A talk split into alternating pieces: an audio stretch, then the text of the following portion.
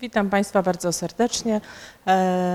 Ja się nazywam Magda Śniegulska i mam przyjemność poprowadzenia e, dzisiejszego e, e, wykładu. Wykład ma dotyczyć trudnych emocji u dzieci. Mm, Chciałabym, żebyśmy porozmawiali sobie na takim poziomie bardziej praktycznym, z punktu widzenia tego, co rodzic może zrobić, co może rozpoznać, na co powinien zwrócić, zwrócić szczególną e, e, uwagę. Mamy tydzień depresji i pewnie o tej depresji też jakoś będziemy dzisiaj mówić, ale chciałabym, żebyśmy, żebyśmy rozmawiali no nie tylko o, o, takich stanach depresyjnych, ale również o, o, lęku, o, o smutku, o takich momentach w rozwoju, e, w rozwoju dziecka, które mogą być dla nas, rodziców, e, momentami trudnymi. Em, Jestem psychologiem e, i e, część z Państwa dobrze mnie zna. Mieliśmy razem zajęcia, prowadzę zajęcia e, na Uniwersytecie SWPS głównie z obszaru psychologii rozwojowej, ale również z takich zagadnień dotyczących umiejętności i kompetencji diagnostycznych. Skończyłam Uniwersytet Warszawski ze specjalnością psychologia zdrowia i neuropsychologia. No ale jak Państwo e, widzicie, losy ludzkie bywają e, kręte e, i teraz zajmuję się psychologią dzieci i młodzieży. Oprócz prowadzenia zajęć zajmuję się też terapią, prowadzę zajęcia grupowe z dziećmi i z młodzieżą w Akademickim Centrum Psychoterapii i Rozwoju, ale również spotkania indywidualne i pewnie też w różnych momentach tego wykładu do tych doświadczeń swoich praktycznych będę się mm, e, odwoływała. Właściwie e, mm, warto pamiętać o tym, że jeszcze do lat 60. XX wieku e, w ogóle e, uznawano, że dzieci i e, młodzież nie przeżywają takich trudnych e, e, stanów emocjonalnych, że depresja na pewno zaczyna się dopiero w dorosłości, że e, ten rozwój poznawczy dziecka, który jest bardzo specyficzny, chroni go do pewnego stopnia przed e, przeżywaniem takich negatywnych, e, negatywnych stanów. Oczywiście dzisiaj już dobrze wiemy, że niestety nic nie chroni, e, że dzieci przeżywają e, bardzo trudne emocje, że zapadalność na e, depresję wśród dzieci jest faktem, że dotyczy to prawie e, 1,5% e, e, dzieci przed okresem pokwitaniowym, a jak przyjrzymy się takiej młodzieży, to ten odsetek wyraźnie wzrasta. Kiedy przeglądamy literaturę dotyczącą e, depresji, zaburzeń afektywnych, e, to widzimy, że jeśli chodzi o ten okres e, rozwojowy m, e, młodzieńczy, o ten czas dojrzewania, o adolescencję, to często w literaturze pojawia się też takie specyficzne określenie depresji młodzieńczej. E, Mówiąc depresja obmłodzieńcza, niektórzy autorzy w ogóle się spierają, czy mamy do czynienia z zaburzeniem, czy tylko z pewnym, no właśnie, e, występowaniem e, pewnych trudności związanych z okresem rozwojowym, który jest pewnym kryzysem normatywnym. No niemniej jednak rzeczywiście, jeśli przyjrzymy się, przyjrzymy się młodzieży, to okazuje się, że prawie, e, różne badania różnie pokazują, ale rzeczywiście e, prawie połowa z nich w różnym, e, na różnych etapach tego, tego specyficznego okresu rozwojowego przeżywa stany, które e, no, wyglądają e, zupełnie jak stany, mm, stany depresyjne. E, Jest to bardzo specyficzny, e, specyficzne mm, zaburzenie, które e, e, jest e, traktowane jako pewien oddzielny, oddzielny mm, zespół, w którym w którego skład wchodzą zarówno zaburzenia nastroju, e, pojawia się lęk, pojawiają się, e, pojawiają się też takie zaburzenia związane z zachowaniem, często pojawiają się też, towarzyszą mu mm, zachowania autodestrukcyjne. To, co jest bardzo charakterystyczne dla dzieci i młodzieży, to to, że kiedy mówimy o depresji, to musimy pamiętać, że ona często jest takim objawem towarzyszącym innym zaburzeniom psychicznym, zaburzeniom również rozwojowym. Na przykład badania pokazują, że u 40 do 70%, w zależności od tego, do jakich badań sięgniemy, dzieci depresja występuje również z zaburzeniami zachowania, zaburzeniami lękowymi, ale również z ADHD, które w takim potocznym, stereotypowym rozumieniu rzadko kiedy kojarzy nam się mm, z obniżonym nastrojem. Tak raczej jak myślimy, jak wyobrażamy sobie dziecko z ADHD, to, to, to myślimy, że jest to dziecko, które jest rozbrykane, krnąbrne, e, ale raczej, e, e, no właśnie, nie myślimy o tym, że może przeżywać, przeżywać trudny, trudny afekt, a już na pewno nie depresję. Jak myślimy o depresji, to raczej myślimy o dziecku, które nie ma napędu, które jest spowolniałe, smutne, wycofane, które nie cieszy się, nie cieszy się z życia. To, co jest trudne w przypadku diagnozy depresji, ale również zaburzeń nastroju u dzieci i młodzieży, to to, że one, hmm, no właśnie, nie są takie charakterystyczne jak w przypadku e, depresji dorosłych, że te zmiany w zachowaniu mogą być bardzo, bardzo, e, e, bardzo różne hmm, i hmm, o tych zmianach, o tym zachowaniu, o tej różnorodności chciałabym też dzisiaj Państwu opowiedzieć. Badania polskie pokazują, że ten, e, ten współczynnik e, depresji e, jest znaczny, że właściwie jak oglądamy sobie populację uczniów w Polsce, to bardzo łatwo jest wskazać objawy depresyjne właściwie na wszystkich etapach kształcenia, na wszystkich etapach edukacji. Zobaczcie Państwo, że te badania, które tutaj przytoczyłam, to są badania z lat 90. z roku 2000 2000, mm, ale jakbyśmy sięgnęli do starszych danych z lat 80., to te dane są bardzo e, podobne. Mówię o tym dlatego, że często mm, e, mm, pewnie jest to związane też z taką naszą dużą świadomością tego, co się dzieje, e, co się dzieje z naszymi dziećmi. Mamy takie poczucie, że, że te stany depresyjne, lęk, zaburzenia nastroju są charakterystyką naszych czasów, że jest to związane z pewną, pewnymi wymogami kulturowymi z trudnościami, z którymi mierzą się zarówno młodzi ludzie, ale również ich e, rodzice. Pewnie trochę tak jest. E, pewnie ten, e, ten rys czasu ma tutaj swoje znaczenie, ale no niewątpliwie jest również coś na rzeczy, jeśli chodzi chociażby o okresy rozwojowe. Właściwie jak mówimy o depresji, mówimy o zaburzeniach e, nastroju, to to, co jest e, ważne, to to, żebyśmy pamiętali, że właściwie nie ma jednej dobrej e, teorii, która by opisywała, jak to jest, dlaczego zapadamy na tego typu zaburzenia, z czym to jest jednoznacznie związane. Nie ma żadnej teorii, która by powiedziała, tak, znaleźliśmy ten jeden, jedyny czynnik, który odpowiedzialny jest za, za depresję.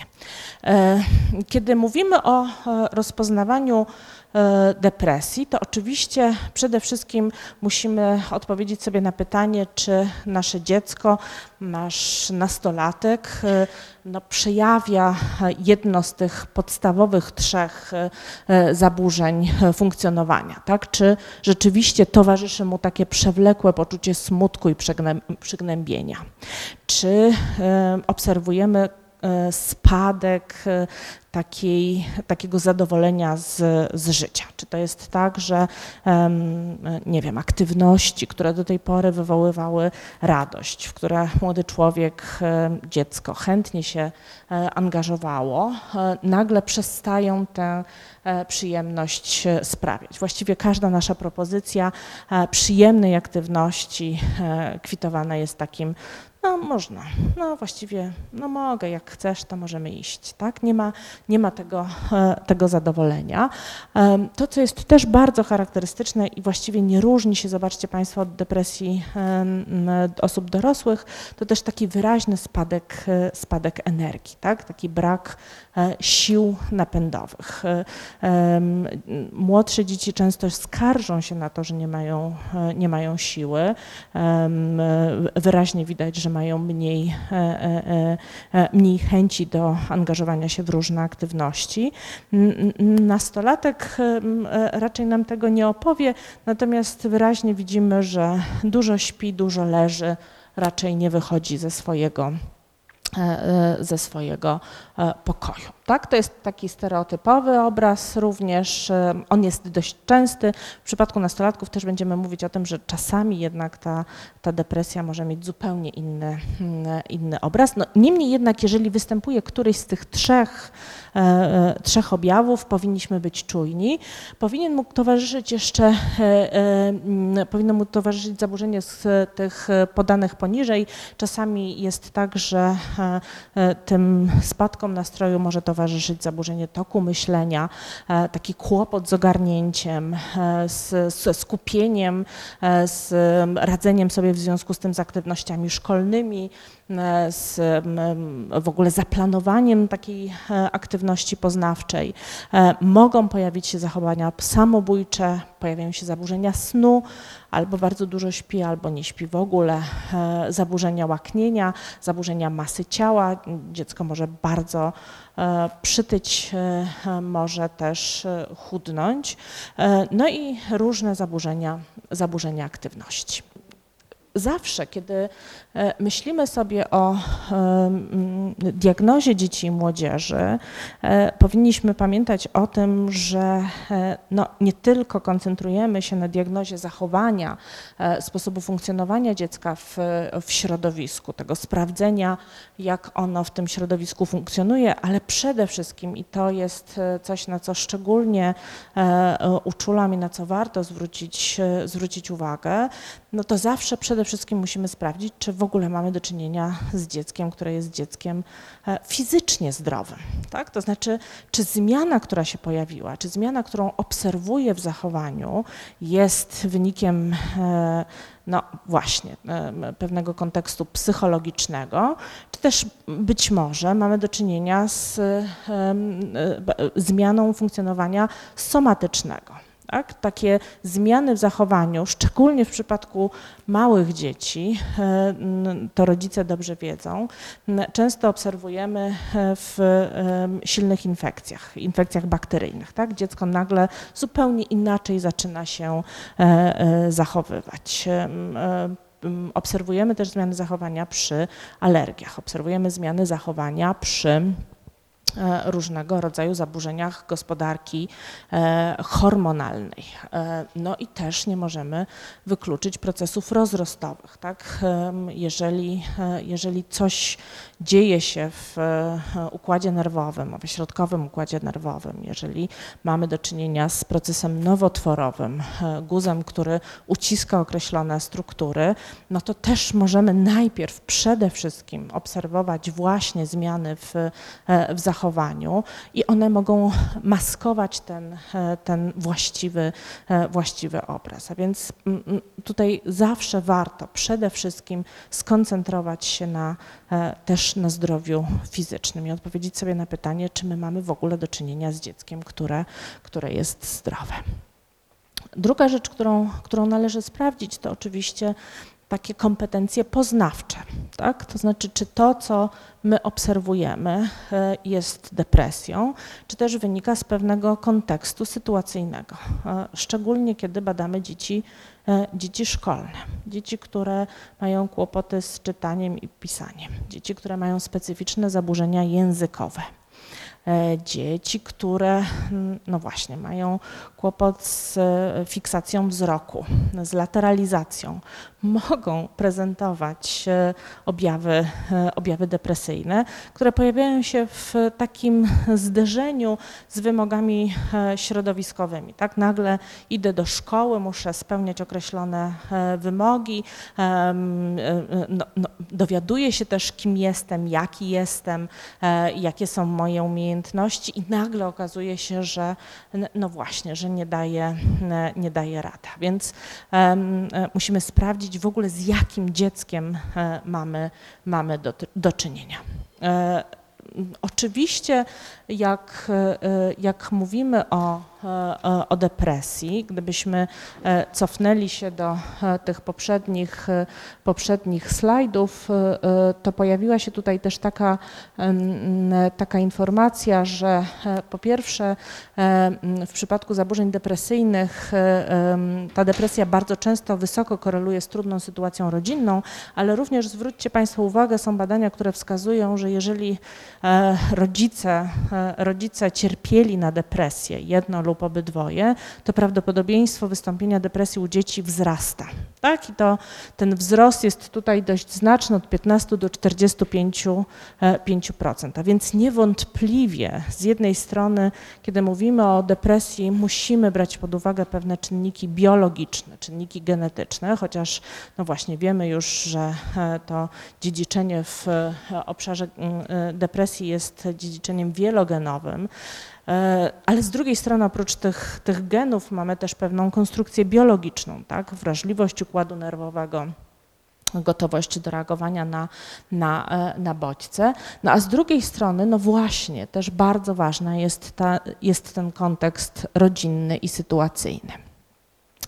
E, a więc w przypadku, w przypadku dzieci musimy odpowiedzieć sobie na pytanie, w jakim środowisku to dziecko wzrasta. E, w jakim środowisku się wychowuje, z czym spotyka się e, e, na co dzień, jakie ma warunki domowe jakie metody wychowawcze stosują rodzice. Czy oni są obecni w jego życiu, czy oni są responsywni, czy oni odpowiadają na potrzeby, potrzeby dziecka, czy też być może w ogóle ich w tym życiu naszego dziecka nie ma.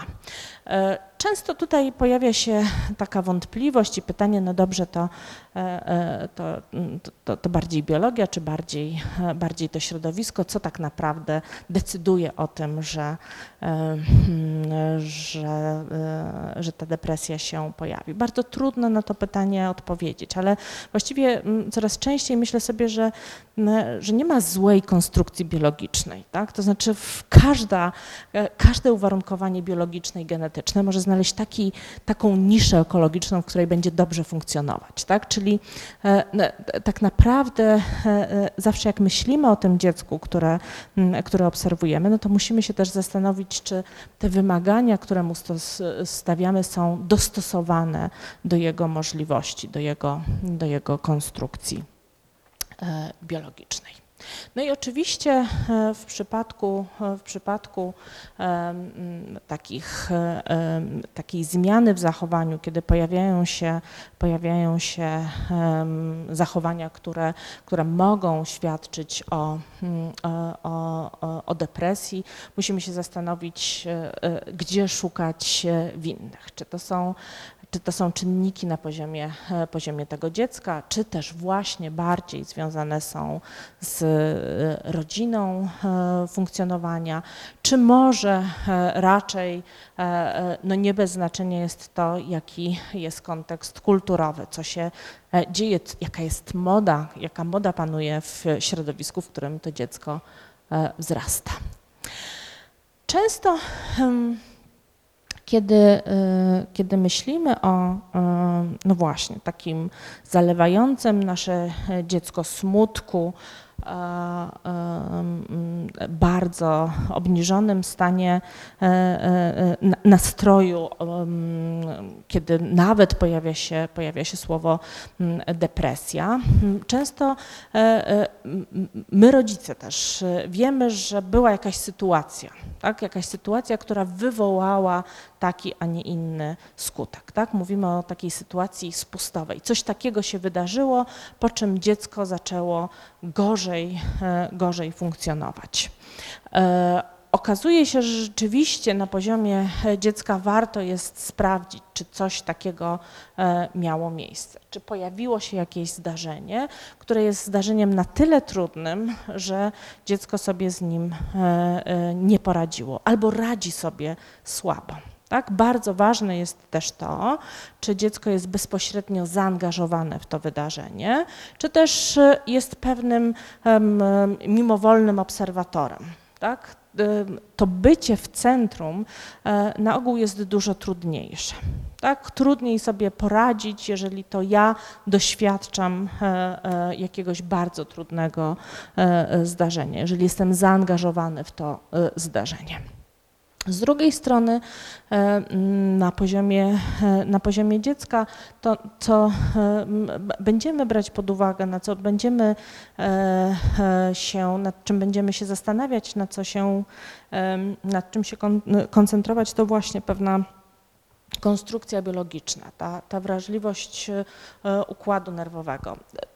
Warto o tym pamiętać, ponieważ e, jeśli chodzi o dzieci i młodzież, to mm, pokutują różne stereotypy. Na przykład dobrze wiadomo, że przedszkolak to jest taki e, człowiek, który jest bardzo żywy, zainteresowany, który dużo eksploruje, często się bawi, jest śmiały, e, chętnie wchodzi w nowe, mm, w nowe aktywności.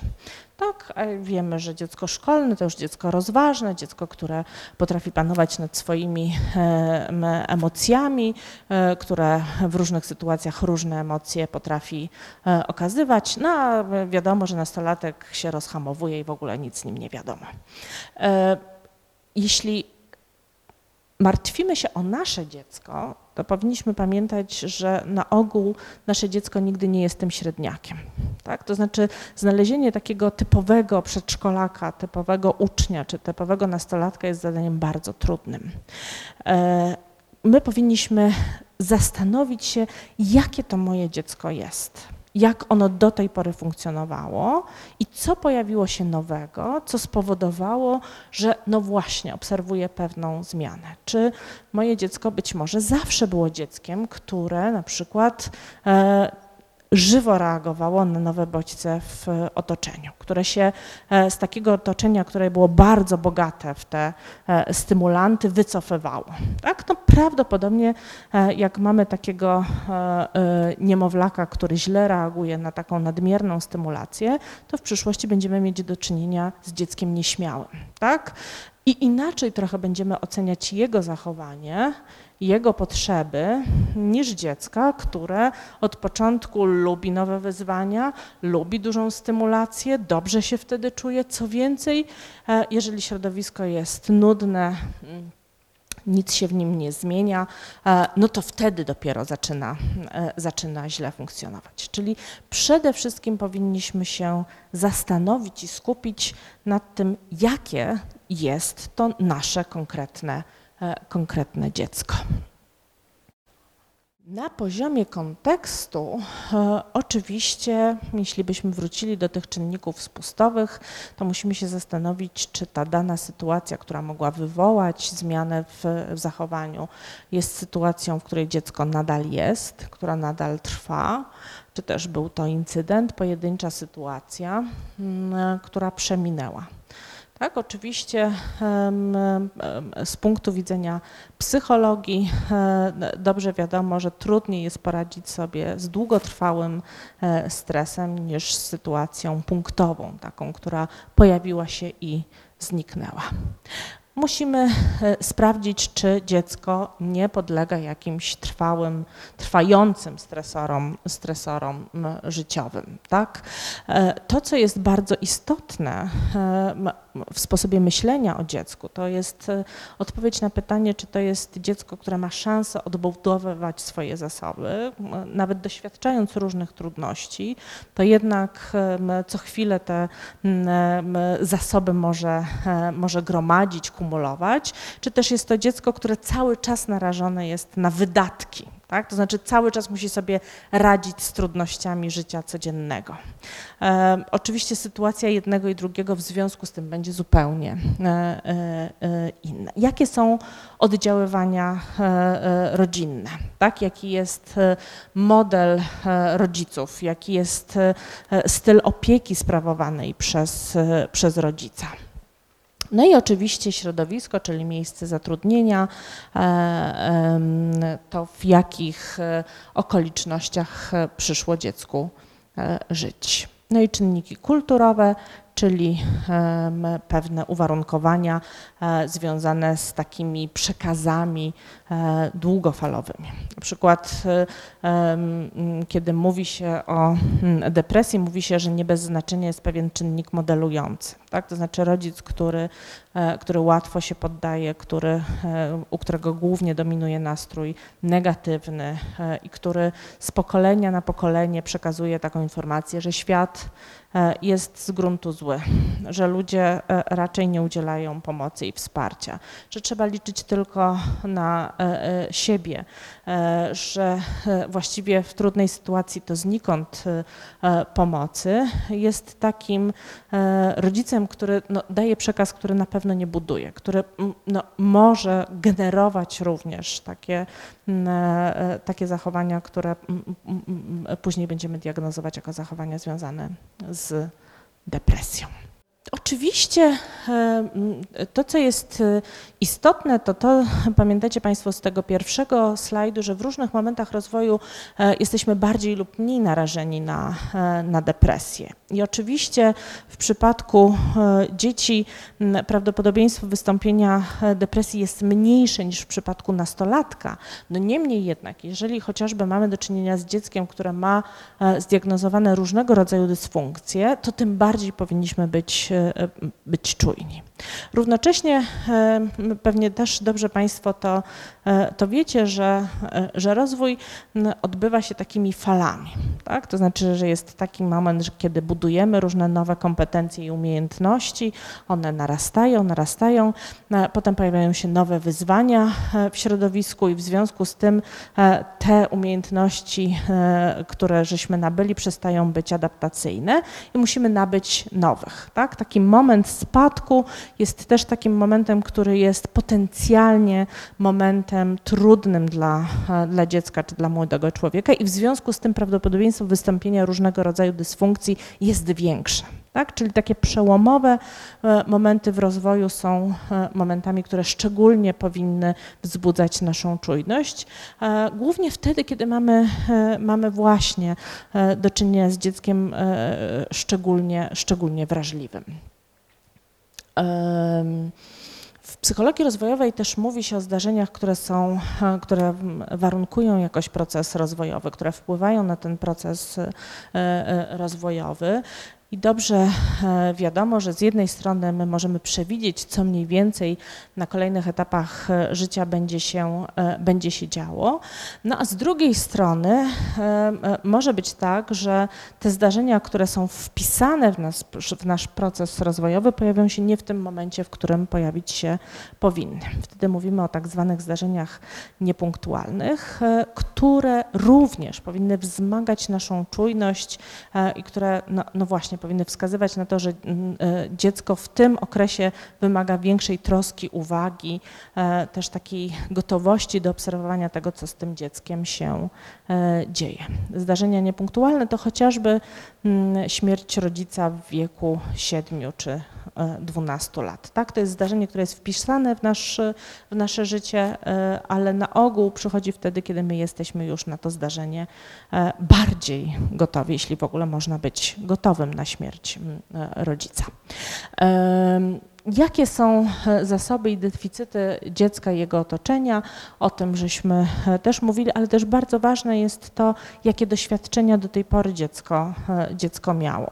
Czy doświadczało wsparcia, czy też samo musiało radzić sobie z trudnościami.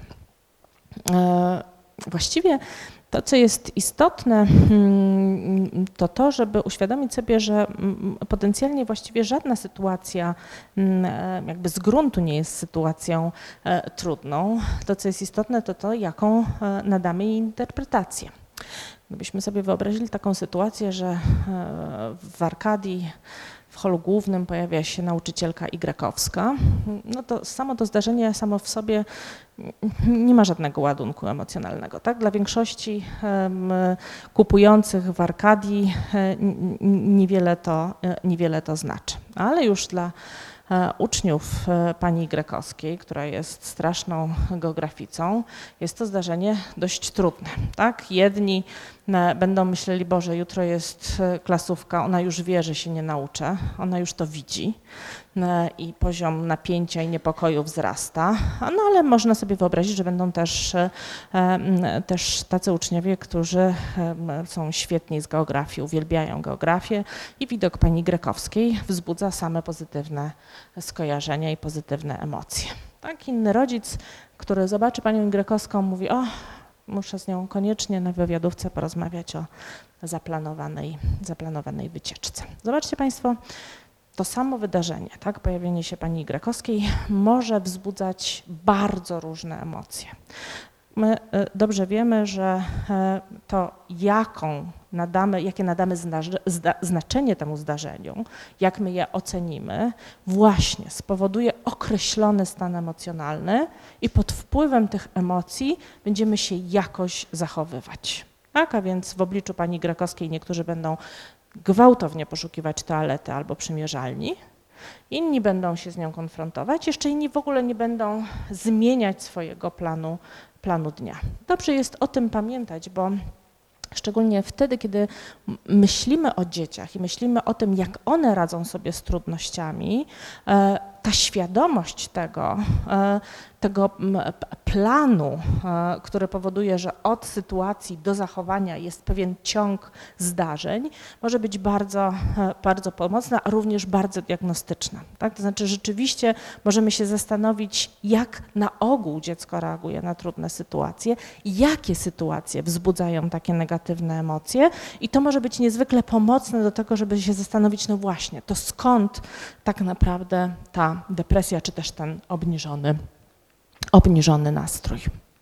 Oprócz tego, że e, e, dobrze wiemy w, w, psychologii, że właściwie obiektywnie nie ma sytuacji e, trudnych, no to jednak pod naciskiem potrzebujących tworzymy różne listy i tworzymy takie zbiory sytuacji, które dla większości przedstawicieli populacji są sytuacjami, są sytuacjami trudnymi.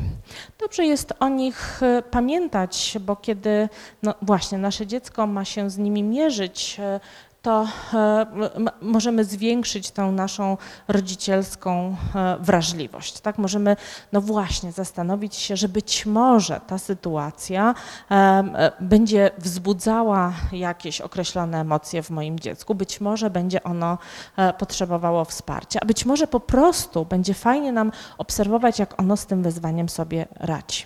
To, co jest bardzo istotne, co wielokrotnie podkreślamy pracując z rodzicami, to to, że naszym e, e, rodziców celem nie jest e, zabieranie wszelkich trudności z, ze ścieżki rozwojowej naszego dziecka, tylko raczej właśnie towarzyszenie mu w tym, w tym procesie mierzenia się z trudnością, raczej poszukiwanie, wspólne poszukiwanie narzędzi, jak z tą trudnością sobie poradzić. Zobaczcie Państwo, oprócz takich sytuacji, które absolutnie e, nie mamy wątpliwości, że są sytuacjami trudnymi, w tym spisie pojawiają się też takie, o których my rodzice często myślimy jako o sytuacjach, które no, potencjalnie są w ogóle atrakcyjne. Tak? E, jeżeli polepsza się sytuacja ekonomiczna rodziny, no to dla dziecka powinno być tylko lepiej. Tak? Jak przeprowadzamy się do większego miasta, to powinno się tylko cieszyć. Jak jedziemy na wakacje albo jedzie na obóz, no, to będzie doświadczać samych pozytywnych emocji. Tak? Często też pojawia się taka magiczna myśl, że jak pojawia się rodzeństwo, to dziecko też się powinno tylko cieszyć. E, tymczasem, no właśnie, te różne zdarzenia, które pojawiają się w życiu dziecka, nie zawsze wiążą się tylko i wyłącznie z pozytywnymi emocjami. Tak? Posiadanie e, brata lub siostry jest zdarzeniem bardzo trudnym to, e, to jest taki moment w, w rozwoju, że zanim e, naprawdę zacznę e, wchodzić w relacje z tym nowym, nowym dzieckiem, to nie jedno wyzwanie przede mną. Czasem to, co pomaga rodzicom jakoś sobie to wyobrazić, co się dzieje w takiej sytuacji, to, to taka metafora, w którą czasami proszę rodziców, żeby sobie wyobrazili, wyobrazili jakby to było, gdyby, gdyby ich partner przyprowadził drugą partnerkę i powiedział, no kocham was tak samo. Tak? Miłość się nie dzieli, tylko mnoży. E, e, tak będzie nam wspólnie e, cudownie. Tak? I wtedy rzeczywiście dorosłemu jest łatwiej sobie uświadomić, z jakimi trudnościami może się spotkać, spotkać dziecko. E, taka, e, te, te, te relacje z, w rodzinie, relacje z rówieśnikami e, mogą być też źródłem trudności, źródłem napięć. One też, zobaczcie Państwo, różnie w różnych okresach mają różne znaczenie, różną moc sprawczą. No niemniej jednak mogą być takim czynnikiem, który jest czynnikiem spustowym do, do zaburzeń depresyjnych. To Relacje rówieśnicze są w ogóle e, bardzo ważnym obszarem funkcjonowania młodego, e, młodego człowieka. Często myślę sobie, że my rodzice nawet nie zdajemy sobie sprawy, jak bardzo. Czasem rozmawiając z rodzicami mam wrażenie, że myślimy sobie, że jak dziecko chodzi do szkoły, to na pewno ma relacje rówieśnicze. Otóż e, to nie jest tożsame. Tak? To znaczy zadzierzgnięcie znajomości, wejście w, jakąś bliższy, w jakiś bliższy kontakt, e, nawiązanie znajomości i przyjaźni jest procesem naprawdę bardzo trudnym. I oczywiście są takie dzieci, które potrafią robić to błyskawicznie tak? i świetnie sobie z takimi zadaniami radzą. I takie dzieci, które dokonają tego, ale trud jest naprawdę olbrzymi. Tak? One naprawdę muszą wykonać pracę, żeby z tym zadaniem sobie poradzić. To, mm, mm przypomina mi się e, pewna moja pacjentka, która mm, w badaniu takim rozwojowym, e, w którym prosi się dzieci o, o powiedzenie o tym, jak radzą sobie z, jakie strategii społecznych używają w różnych e, sytuacjach. E, to badanie polega na tym, że pokazuje się dziecku obrazek z jakąś, e, z jakąś sytuacją społeczną i pyta się, przykład, gdybyś zobaczyła, że jakieś dzieci bawią się razem i chciałabyś do nich dołączyć, to co byś zrobiła. Tak? Oczywiście to jest poziom pewnej deklaracji, ale no już na tym etapie można zaobserwować, jak dzieci bardzo się różnią. Tak? I pamiętam taką dziewczynkę, która właściwie na wszystkie te historyjki, niezależnie od ich treści, e, zadawała zawsze pierwsze pytanie, a znam te dzieci czy nie? Tak? I w zależności właśnie od tego, czy je znam, czy nie, mogę użyć różnych strategii. I to pokazuje, jak dla wielu dzieci w ogóle wejście w relację z obcym dzieckiem może być zadaniem niezwykle trudnym, obciążającym, obciążającym jego zasoby. No właśnie. Też chciałabym, żebyście Państwo zwrócili uwagę na punkt na samej górze, nierealistyczne wymagania rodziców. I często jak sobie o tym e, myślimy, to myślimy, że rzeczywiście rodzice głównie jednak stawiają zbyt wysokie wymagania tak, że, że współczesny rodzic, który no, tak bardzo boi się o przyszłość swojego dziecka, dziecko, które ma jakoś odnaleźć się w tym trudnym świecie, raczej go dociska. Tak? Jeszcze więcej e, zadań domowych, jeszcze więcej zajęć pozalekcyjnych, jeszcze jedno kółko zainteresowań. E, najlepiej, żebyś spał 6 godzin, a resztę poświęcił na naukę. Ale zdarzają się też tacy rodzice, którzy kompletnie nie dopasowują tych e, wymagań i oczekiwań i traktują dziecko jak wieczne dziecko. Tak? Taka, przypomina mi się też taka e, sytuacja, jak pojawił się u nas w, w centrum pewien tata, bardzo zaniepokojony tym, że jego dziecko nie odżywia się w sposób właściwy. No, e, tata podejrzewał jadłowstręt, mówiliśmy o ośmiolatku. I e, tata mówił, że mm, właściwie dziecko nie je żadnych owoców i, i, i warzyw. Zaczęłam z nim rozmawiać. Okazało się, że on no, tych żadnych owoców i warzyw nie je głównie w domu. Że już w szkole to właściwie e, no, większość rzeczy je, niechętnie, ale na przykład zupy warzywne jak najbardziej jarzynowe, proszę bardzo. Jeżeli jest jakaś e, jarzyna do drugiego dania, to też nieźle sobie z tym radzi, chyba że to są brokuły. Natomiast e, w domu właściwie jedynym, e, jedynym owocem, który, który spożywa, jedyną zielonością, którą spożywa, to są, to są winogrona. No i dodatkowo te winogrona muszą spełniać określoną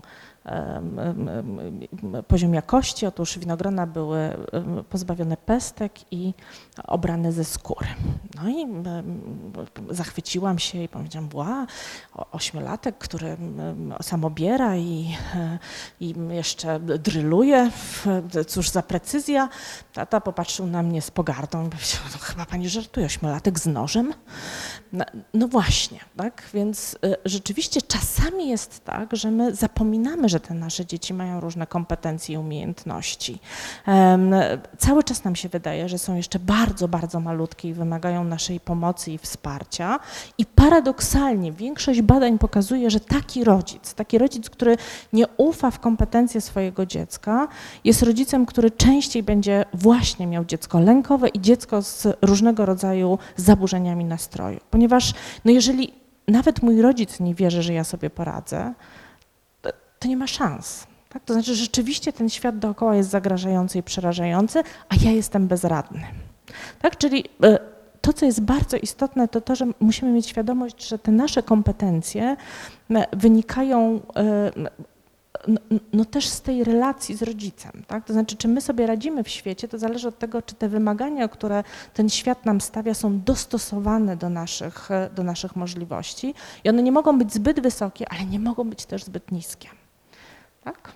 Kiedy sytuacje trudne, napisałam, stają się sytuacjami wzrostu, bo absolutnie nie jest tak, że doświadczanie trudnych sytuacji to tylko um, tracenie zasobów. Czasami zdarza się tak, bardzo często nawet zdarza się tak, że wyzwania powodują, że rosnę w siłę, że to jest właśnie pewien kapitał na przyszłość, również e, na przyszłość naszych dzieci.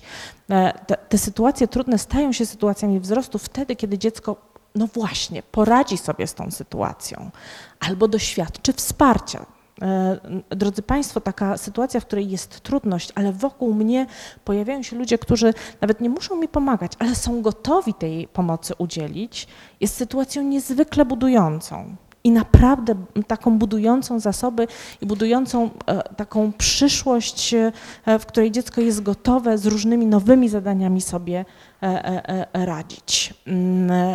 Też sytuacja, w której mam wpływ. Tak? To znaczy mogę dokonać wyboru, e, e, mogę jakoś zareagować na tę sytuację. To jest bardzo ważne e, i w kontekście dzieci chyba często też o tym zapominamy. Często w tej takiej potrzebie udzielania pomocy i wsparcia uważamy, że naszym obowiązkiem jest powiedzieć dziecku, jak ma zareagować, jak ma się zachować, co powinno czuć w danej sytuacji paradoksalnie, jeżeli ono samo e, dokona pewnego wyboru, e, e, to być może, no właśnie, raczej się czegoś sobie dowie i zbuduje swoje zasoby, niż je, niż je straci. Dobrze wiemy, że kiedy doświadczamy przeciążenia, i tak samo jest w przypadku dzieci, doświadczamy zmian zarówno na poziomie poznawczym, emocjonalnym, jak i na poziomie naszego zachowania. I tutaj właściwie nasze dzieci, nasza młodzież nie różni się bardzo od dorosłych. Tak? To znaczy w e, tym funkcjonowaniu poznawczym możemy zaobserwować zarówno objawy e, krótkotrwałe, jak i długotrwałe. Mm, I to, co jest bardzo istotne, to to, żebyśmy pamiętali, że no właśnie w takim przeciążeniu nasze dziecko może naprawdę mieć kłopoty z pamięcią, z koncentracją. Może najprostsze zadanie, które do tej pory nie sprawiało żadnej trudności, nagle okazuje się ponad siłę. W ogóle zaplanowanie tego, że mam odrabiać jakieś, jakieś lekcje, może być, może być zadaniem naprawdę niezwykle, e, niezwykle trudnym.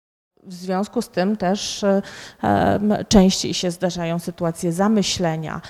Dzieci częściej się potykają, przewracają, doświadczają różnego rodzaju urazów, których do tej pory których nie obserwowaliśmy w zachowaniu naszego, naszego dziecka. W zachowaniu e, mamy takie, takie zmiany, jak chociażby unikanie e, e, sytuacji, czy też ludzi, pojawia się ospałość, pojawiają się zmiany w nawykach żywieniowych, ale również to jest też objaw częsty w przypadku nastolatków zaniedbanie wyglądu. Coś, co do tej pory było bardzo istotne, ważne, dziecko się mobilizowało bardzo długo i w pewnym momencie jest mu wszystko jedno, jak wygląda. E, w przypadku emocji, e, to na co chciałabym zwrócić uwagę, to z jednej strony lęk, a z drugiej strony też duża labilność emocjonalna, bo często jak myślimy o depresji, to raczej myślimy o dziecku smutnym. Szczególnie w przypadku nastolatków możemy mieć do czynienia z taką sytuacją, że młody człowiek, e, no właśnie, zachowuje się zupełnie nie tak, jakbyśmy się spodziewali. Imprezuje. E, od imprezy do e, imprezy. Nowy, nowi koledzy, nowe znajomości, wchodzi w relacje krótkie, dużo seksu, dużo partnerów no właściwie wygląda, że jest naprawdę niezwykle rozrywkowym młodym, e, młodym człowiekiem, ale jak się bliżej temu przyjrzymy, to nie jest rozrywka, tak? to jest właśnie taki, taki rodzaj e, zachowań raczej autodestrukcyjnych, takich zachowań, które e, no, no, prowadzą do równi, e, równi pochyłej. Często jest też tak, jak rozmawiam z młodymi ludźmi, którzy się tak zachowują, że to jest najlepszy sposób na zagłuszenie, tak? że to jest ten krótki moment, który, w którym nie czują, nie myślą o tym, co, co jest takie trudne. W przypadku lęku, który jest takim, mm, takim e, taką emocją dość trudną również dla e, rodzica, warto pamiętać, że na różnych etapach rozwoju e, lęk jest czymś absolutnie normalnym. Co więcej, jakbyśmy przyjrzyli się takim niedużym dzieciom, no to dobrze wiemy, że dzieci naprawdę lubią się bać. Tak? One czasami same tworzą historie straszne opowiadają sobie nawzajem, e, same tworzą różne postacie, które, e, które je straszą, przerażają. Pamiętam moja córka jako taki 4-5-latek potwornie bała się borsuków nigdy w życiu ich nie widziała i nie przypominam sobie, żeby występowały w, w jakiejś bajce, którą żeśmy wspólnie czytały czy oglądały, ale borsuki były przerażające. I one żyły swoim życiem i rzeczywiście nam przez jakiś czas e, towarzyszyły. Dobrze jest wiedzieć, że na różnych etapach rozwoju właśnie różne lęki dzieciom towarzyszą, bo to zobaczcie też Państwo pokazuje, jak ważne jest poradzenie sobie z nimi, jak ważne to jest zadanie do tego, żeby budować te zasoby. Ja chciałam zwrócić uwagę na też lęk związany ze śmiercią, że właściwie e, on się pojawia dość szybko w rozwoju e, i z jednej strony mamy taki lęk przed śmiercią rodziców i to jest pierwszy lęk w tym obszarze śmierci i umierania, który się pojawia i który jest bardzo silnym, dominującym lękiem, równocześnie związanym bardzo mocno z pewnym tematem tabu. Bardzo wiele dzieci uważa, że nie może o tym rozmawiać, już na pewno nie może rozmawiać z rodzicami.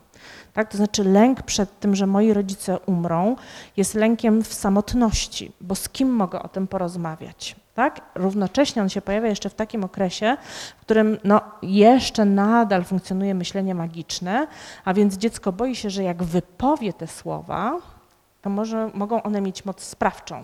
Tak? To znaczy rzeczywiście wtedy ci rodzice mogą e, umrzeć.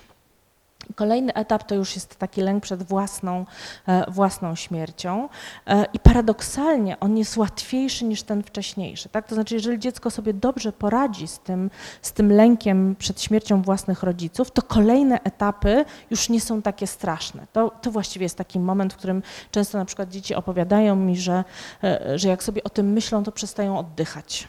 Tak? Więc rzeczywiście jest to bardzo silne, bardzo silne negatywne, e, negatywne doświadczenie. E, I zobaczcie też, im dalej e, w las, tym więcej lęków też związanych z, z moją własną osobą, z tym, jak ja będę funkcjonować, czy się nie ośmieszę.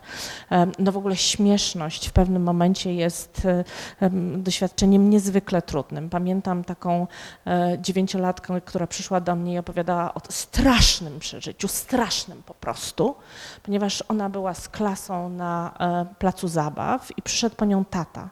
I oni się tam bawili, bawili i ten tata, wyobraźcie sobie Państwo, no zrobił coś strasznego, a mianowicie wszedł na karuzelę. No po prostu to było nie do przeżycia. Tak? Znaczy, jak można się tak ośmieszyć, żeby poważny ojciec e, e, kręcił się na karuzeli.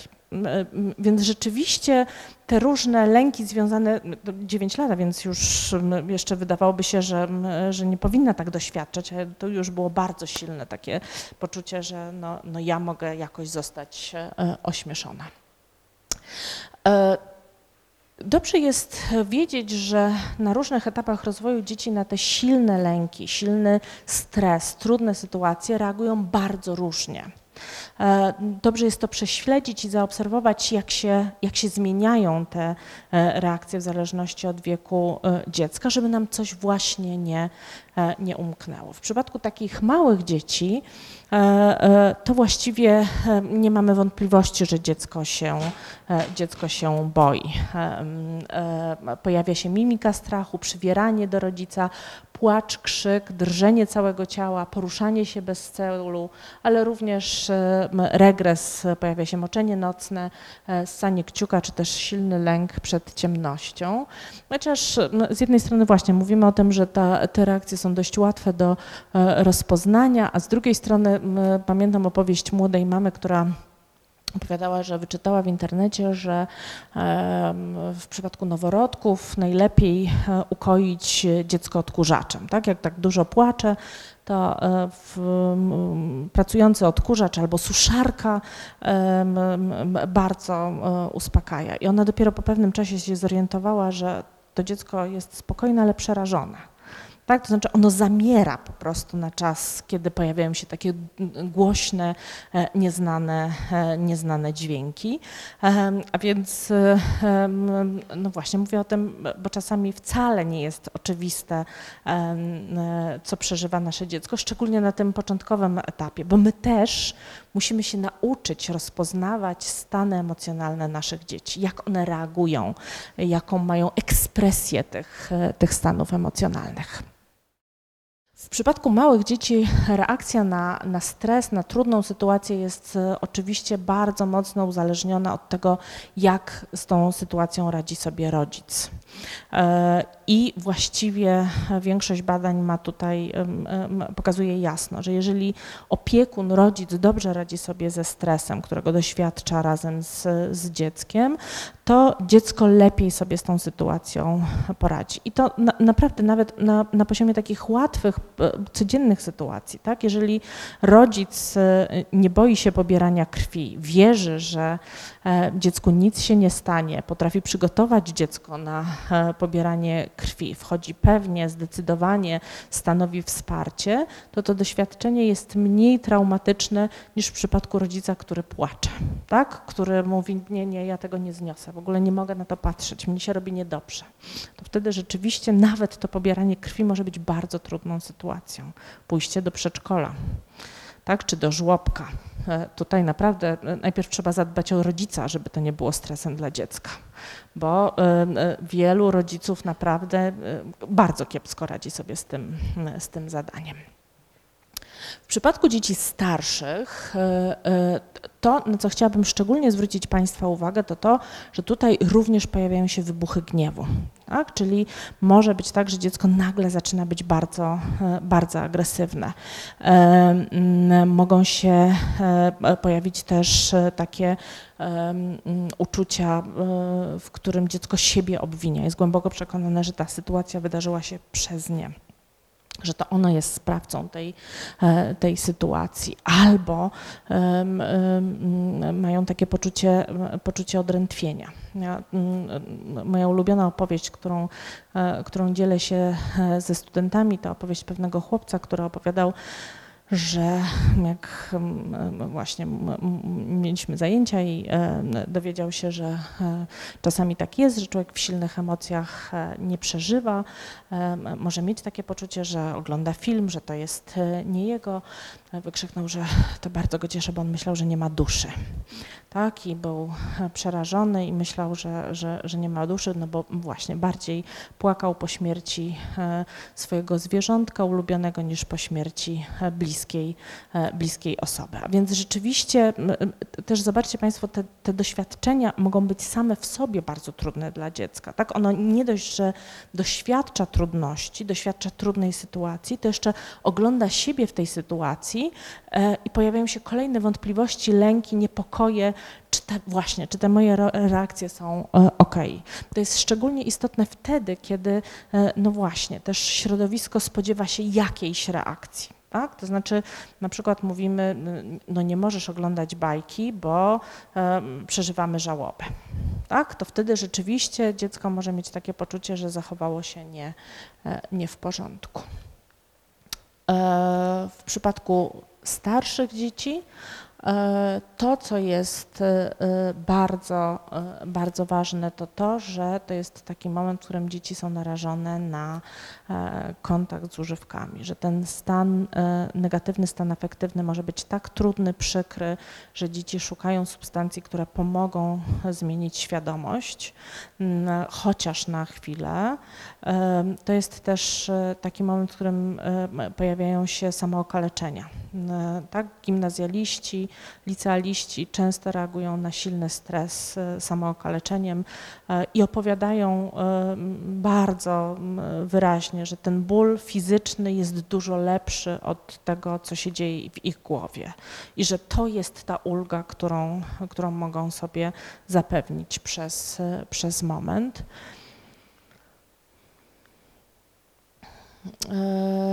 Taką sytuacją, bardzo trudną sytuacją, która która może wzbudzić, e, e, wzbudzić e, no właśnie takie bardzo trudne, trudne emocje, często jest mm, sytuacja nagłej straty.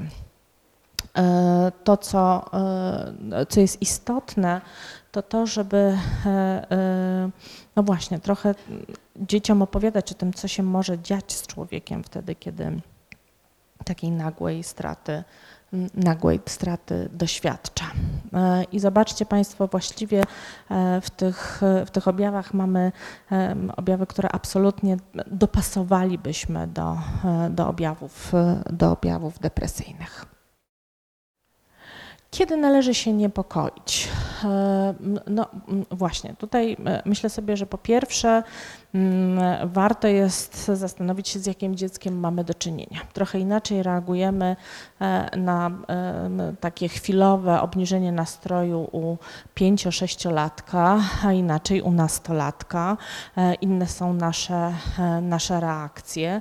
Mm, też wracając do tej depresji młodzieńczej, to pamiętajmy, że to jest taki moment, w którym no bardzo wyraźnie zmienia się to ja. To, to człowiek odpowiada sobie na pytanie, kim jest, a kim nie jest dużo się dzieje w ciele, e, zmieniają się e, zmieniają się, mm, zmienia się gospodarka hormonalna, ale zmienia się też układ, chociażby konstrukcja neurofizyczna, tak? to znaczy dojrzewają bardzo wyraźnie obszary odpowiedzialne za właśnie procesy, procesy emocjonalne. Ale to, co, e, co powinno nas niepokoić, to przedłużający się, e, przedłużający się stan, pojawiające się dodatkowo objawy somatyczne, e, wyraźna zmiana w funkcjonowaniu, w funkcjonowaniu dziecka. Takie poczucie, że ono naprawdę nie radzi sobie z tą sytuacją. Pojawiają się zachowania ryzykowne, czy dziecko wyraźnie zaczyna mówić o tym, że naprawdę jest mu trudno trudno żyć. I tutaj mm, szczególnie chciałabym zwrócić uwagę na e, takie pięcio, e, sześcioletnie dzieci, które o tym czasami mówią e, i często my rodzice to bagatelizujemy. Szczególnie jeżeli towarzyszy dziecku jeszcze jakieś, jakaś trudność. Dzieci na przykład z ADHD, które często doświadczają bardzo negatywnego komunikatu, dostają informację, że sobie nie radzą, że, że się nie wyrabiają, że są niegrzecznymi dziećmi, mogą w pewnym momencie powiedzieć, to ja już wolę iść do nieba, bo tam na pewno będzie lepiej.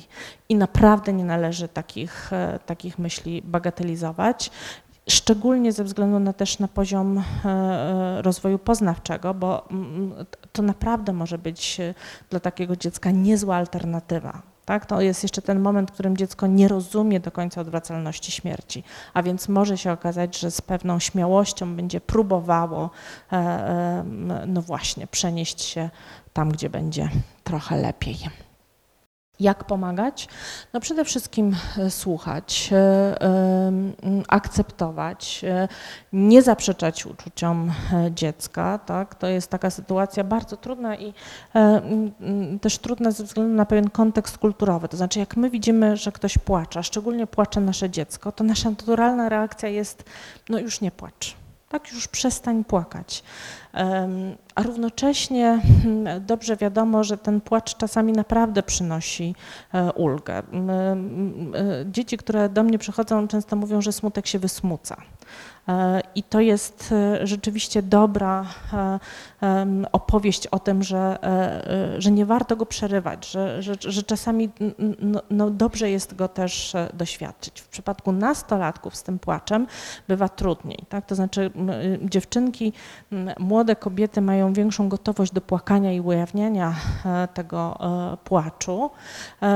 Są ciekawe badania na temat płaczu młodych mężczyzn. Otóż okazuje się, że e, łatwiej jest płakać przy kobiecie, ale prawdziwą ulgę przynosi wypłakanie się przy innym facecie, który to udźwignie tak, który tego nie skomentuje, nie powie, no jesteś do niczego w ogóle, i tylko zrozumie, zaakceptuje, wtedy rzeczywiście badania wskazują, że jest to sytuacja, która, która może być sytuacją przynoszącą, przynoszącą ulgę.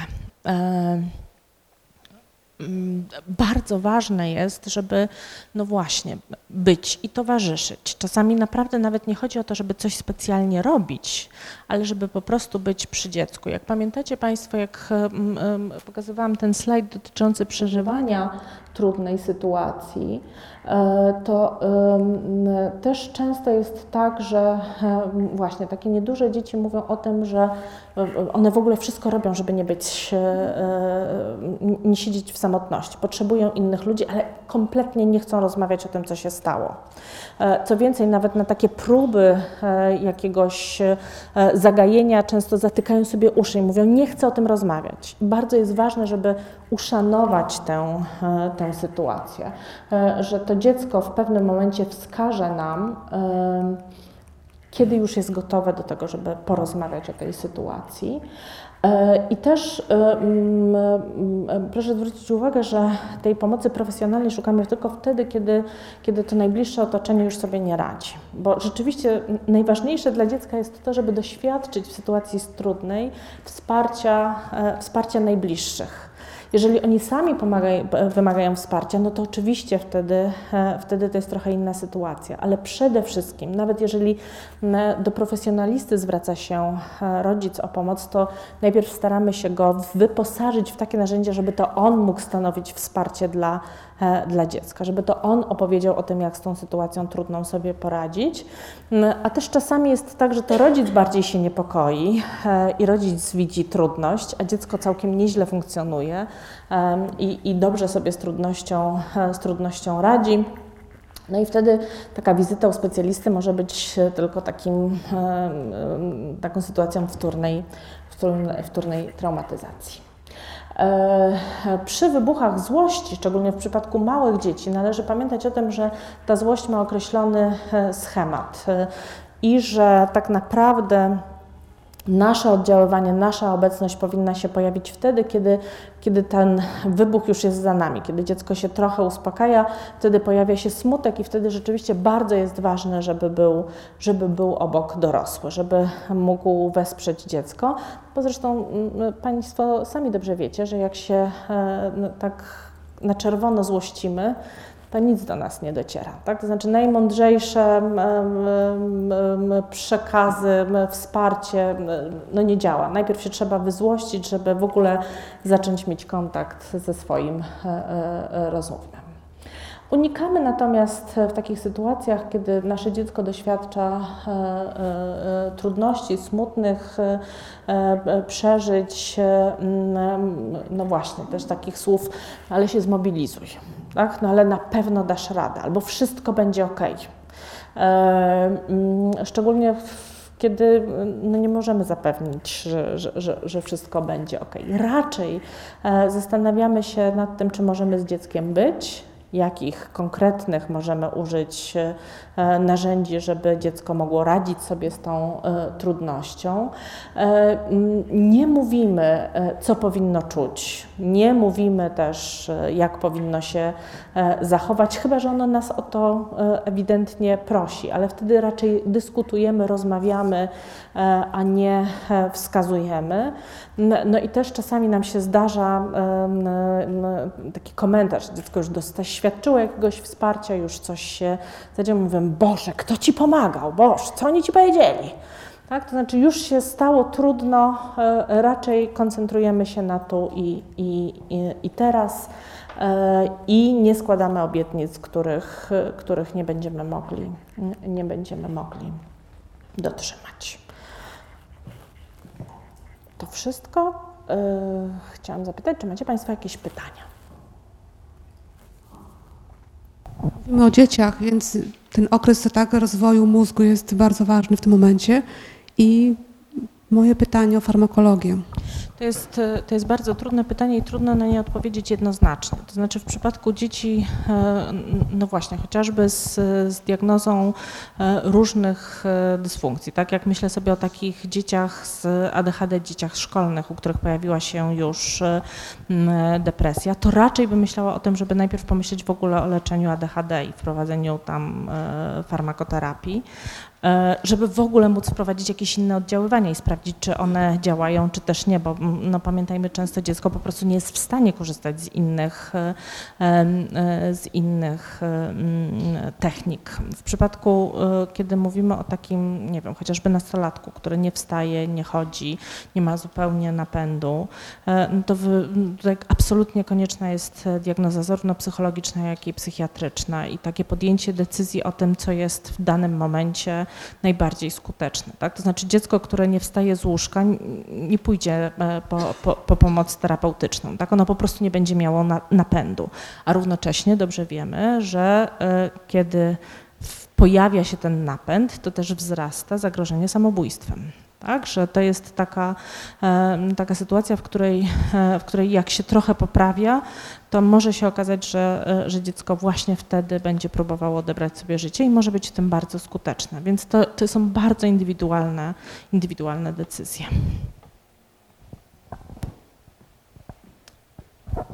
A jak wygląda procedura szukania pomocy i wsparcia takiego profesjonalnego? To znaczy, chodzi mi o to, jakie instytucje możemy uruchomić y, w przypadku dziecka z obniżeniem nastroju czy depresją?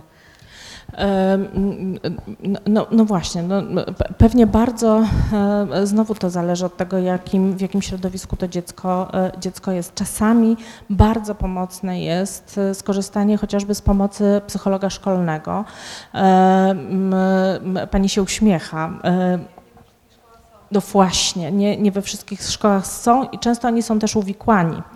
Tak, to znaczy ta rola psychologa szkolnego, jak Państwo pewnie dobrze wiecie, wcale nie jest jasna. On jest członkiem Rady Pedagogicznej, w związku z tym, no niby wiadomo, że ma pomagać dzieciom, ale, ale czasami jest mu po prostu bardzo, bardzo trudno. E, jeśli nie, e, nie psycholog e, szkolny, to poszukiwałabym takich ośrodków specjalistycznych i są, no, mówię z perspektywy Warszawy, jest i telefon zaufania i różne ośrodki, które skoncentrowane są w ogóle na udzielaniu pomocy dzieciom i, i młodzieży w takiej, w takiej trudności. Są też placówki NFZ-u, ale tutaj mamy straszny kłopot E, bo dobrze Państwo wiecie, że e, e, często czeka się na pomoc 2-3 miesiące i to, jest, i to jest dramat. Mamy straszny kłopot, jeśli chodzi o psychiatrów dziecięcych i psychiatrów młodzieżowych. Przez szereg lat nie było naboru na specjalizację z psychiatrii i tych specjalistów jest po prostu bardzo, bardzo, bardzo niewielu. Rzeczywiście ja mam takie poczucie, że, że, że dzieci są trochę traktowane po, po macoszemu, że tej, tej pomocy wcale niełatwo jest Y, jest znaleźć, ale też myślę sobie, że naprawdę w, bardzo ważne jest takie też y, szukanie supportu, wsparcia y, w najbliższym, w najbliższym otoczeniu i budowania takich zasobów, zasobów w najbliższym otoczeniu. Także nie mam niestety tutaj dobrej ścieżki. Mhm.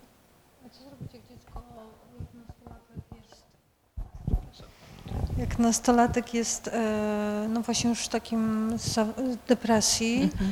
i mówi tak, że świat jest do niczego, tak, to jest słynne słowa i nie ma siły pójść, nie chce po prostu, tak, bo neguje wszystko, to no, trudno go wtedy zaciągnąć do lekarza, nic na siłę, tak, a jednocześnie ten rodzic ma już jakiś niepokój, to jest jakiś plan, jak zadziałać? W no ogóle w takich sytuacjach to jest stan, tak? tak, tak, ale to jest stan zagrożenia życia.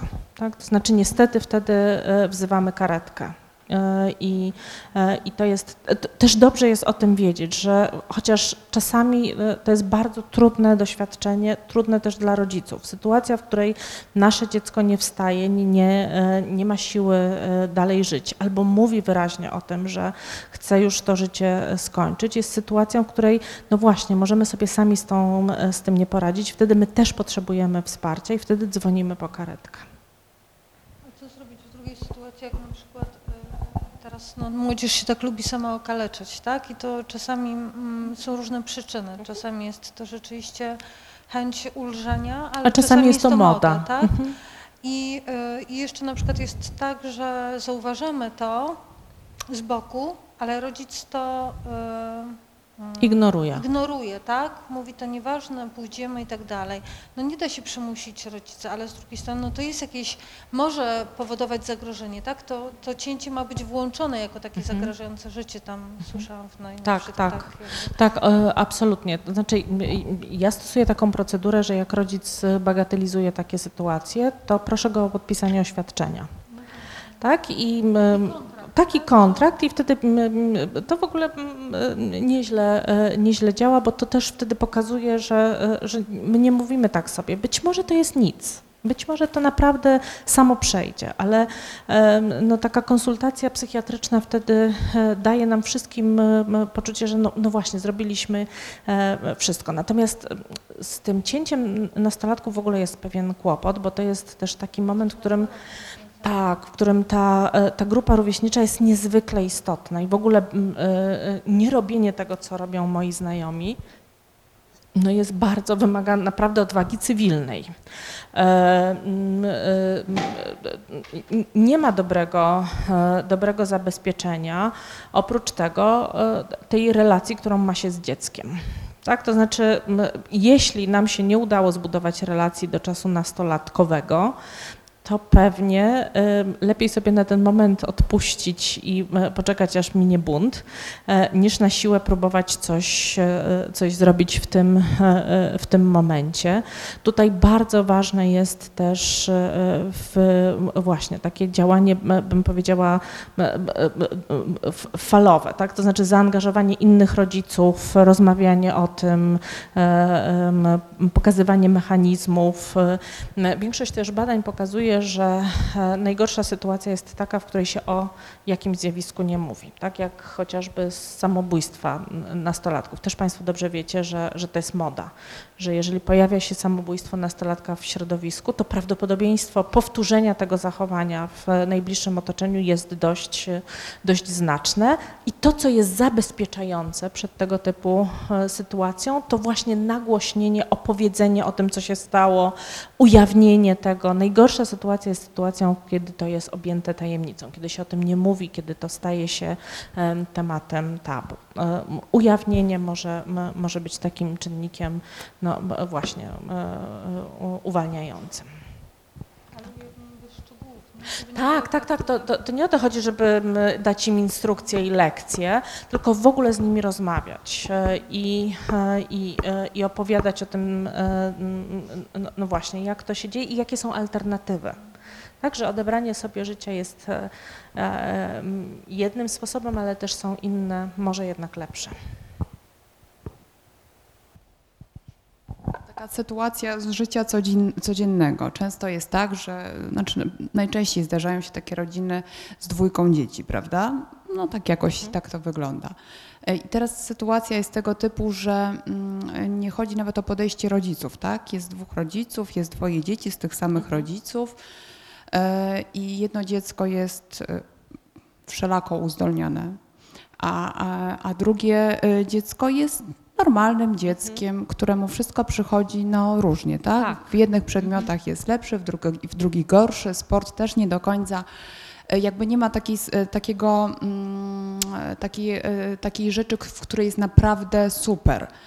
E, I teraz jakby wyłączamy z tego rodziców, chodzi o to podejście tego dziecka e, normalnego, tak, do tego swojego rodzeństwa, więc to, to wcale nie jest taka sytuacja, że to dziecko dopiero co przychodzi na świat i Tak, już ma się tak. go dosyć. Czasami jest tak, że że, że, że ten, ten, ten brat czy tam siostra, no, mm, może nie to, że kiepsko odbiera tego, to, to drugie dziecko, ale, ale, ale czuje się gorszy, tak, sam z siebie.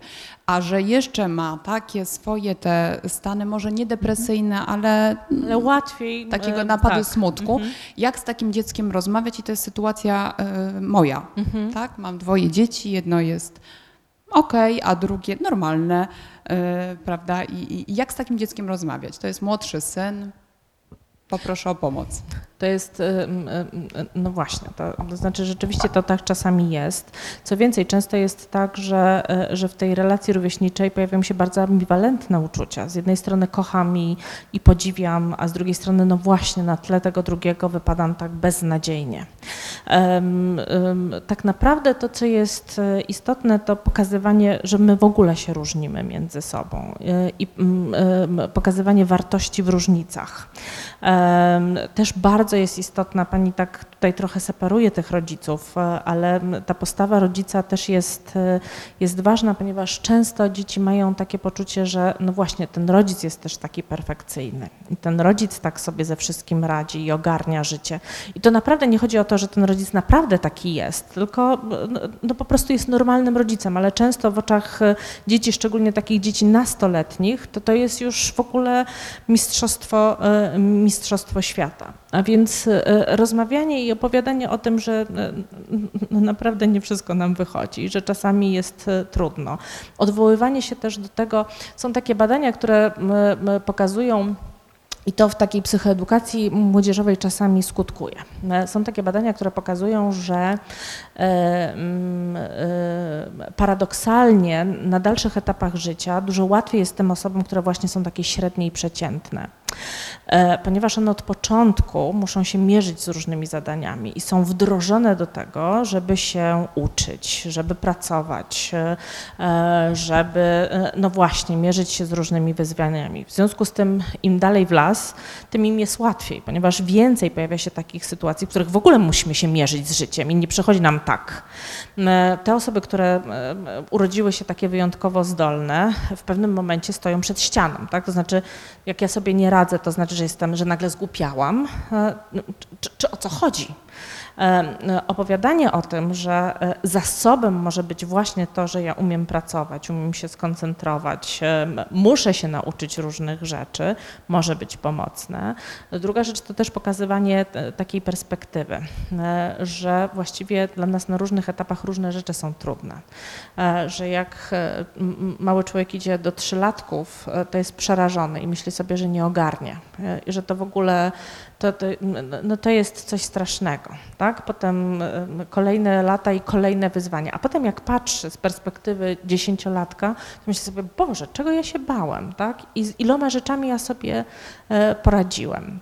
Problem polega na tym, nie zapytałam, w jakim wieku jest pani. e, 11 i 14. No właśnie. Młodszy właśnie jest tak, taki on... To jest też taki bardzo trudny moment, bo to jest też moment, w którym my rodzice niewiele możemy zrobić. To jest taki moment, w którym dziecko już przestaje e, nam ufać w kwestii e, tej oceny naszych umiejętności i kompetencji. Dzieci w tym wieku już mówią, wszystkie mamy są zachwycone. Wszystkie mamy podziwiają swoje e, dzieci, a ja bym chciał być e, właśnie dobry w czymś. Tutaj bardzo pomocna jest e, sztama z nauczycielem. E, e, Pokazywanie właśnie, że, e, e, że on, no, no są takie obszary, w których jest e, dobry i że nie chodzi o to, żeby być mistrzem, tylko żeby naprawdę mieć takie poczucie zadowolenia ze swojej, z wykonanej e, pracy. Też czasami jest tak, dzieci są bardzo wrażliwe na fałszywe komplementy. E, e, Że tak naprawdę poszukuje się e, takiego obszaru funkcjonowania, w którym ja wykonuję jakąś pracę, jest trudno i odnoszę sukces. Więc może to jest tak, że on jeszcze po prostu tego obszaru nie znalazł. I to, to, to porównanie z, z, z rodzeństwem jest rzeczą, która się no, nam po prostu przydarza, niezależnie właśnie od tego, jak mądrzy, e, wspierający są rodzice. Tak po prostu niektóre dzieci mają, że się, e, e, że się porównują. I wtedy to, co jest bardzo istotne, to, to też obejrzenie sobie, no właśnie, to znaczy jak my jako rodzina funkcjonujemy w obszarze doceniania różno, różnorodności. Tak? Czy my potrafimy z tej różnorodności się cieszyć, czy raczej chcielibyśmy, żeby wszyscy byli do nas e, podobni. I to może być e, trochę pomocne, chociaż to jest proces. I myślę sobie, że Państwo jeszcze długo będziecie w ogóle z różnymi rzeczami się tutaj procesować i, e, i mierzyć. No ale na szczęście, no właśnie, jakby w takiej długiej perspektywie to może być zasób, a nie, a, a nie trudność.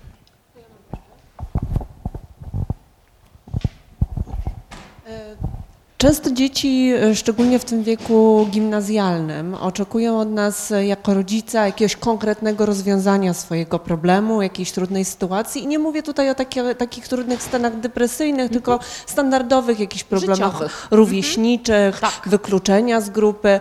I dziecko przychodzi i mówi, mamo, jak żyć? Co mam zrobić? Powiedz mi. A my mówiliśmy sobie tutaj o tym, że słuchać, akceptować, nie podawać gotowych rozwiązań. Jak pomagać temu dziecku, żeby e, to ono wpadło na to rozwiązanie? Tutaj em, em, są dwie techniki bardzo przydatne. Po pierwsze, e, jeśli w ogóle mamy podobne doświadczenia z własnego życia, to opowiedzenie o tym, e, jak myśmy to przeżywali, jak myśmy sobie e, radzili, jest O ile sobie poradziliśmy. o ile, ale nawet jeżeli sobie nie poradziliśmy, to ta, ta opowieść o tym, że nie poradziliśmy się, nie poradziliśmy sobie, a użyliśmy takiej, a nie innej strategii, jest niezwykle odblokowująca. A druga rzecz to trochę zmiana perspektywy. Słuchaj, a jakby przyszła twoja najlepsza koleżanka i zadała ci takie pytanie, jak żyć, to co byś jej powiedziała, co byś jej powiedział? Czasami to bardzo, e, e, bardzo pomaga. Też proszę pamiętać, szczególnie jak jesteśmy rodzicami gimnazjalisty, to trochę spadamy już z piedestału, to już my nie jesteśmy tacy, e, tacy mądrzy i wszystko wiedzący. I dziecko ma większą akceptację i, i gotowość do tego, że, że, że tak to z rodzicem już bywa, że nie wszystko, że nie wszystko wie, ale towarzyszenie w ogóle w poszukiwaniu jest niezwykle cenne i myślę sobie, że też wartością jest to, że się zwraca, że jest, że, że zadaje pytanie. Ja pamiętam takie e, doświadczenie swoje własne z e, trochę młodszą moją córką, która kiedyś mm, wychodząc ze szkoły podstawowej siadła w samochodzie z tyłu i opowiadała, mówi, mamo, mamo, mam taki problem, wiesz, ja nie wiem, czy ja kocham bardziej tam Filipa czy Ignacego. No ja z całą swoją powagą e, psychologiczną, podejściem mówię, wiesz, no, no, no, zastanów się, ty wiesz, nie musisz od razu podejmować decyzji, tak sobie obejrzyj jednego, drugiego i tak mm, naprawdę udzielam tych konkretnych wskazówek i tak widzę moją córkę w tym lusterku, która z takim politowaniem na mnie patrzy i mówi, mamo, ty i te twoje psychologiczne rady. Tak, więc no, czasami może być tak, że kulą w płot, tak, więc, e, więc może posłuchajmy po prostu tych naszych dzieci, a czasami ten pomysł po prostu się w trakcie tej rozmowy urodzi.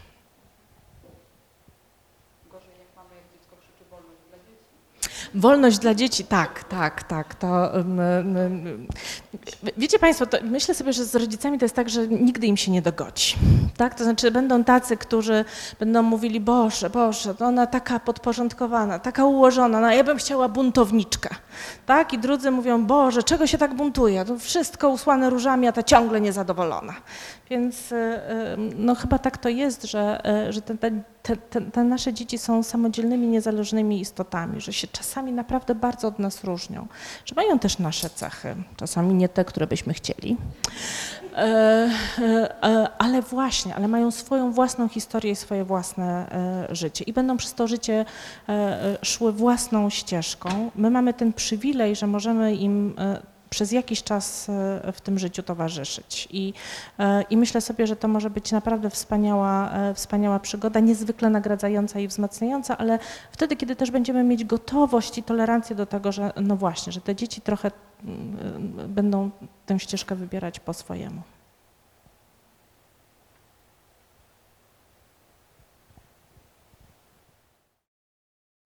Jeśli nie ma żadnych więcej pytań, to ja Państwu bardzo serdecznie e, dziękuję i mam nadzieję kiedyś w przyszłości do zobaczenia.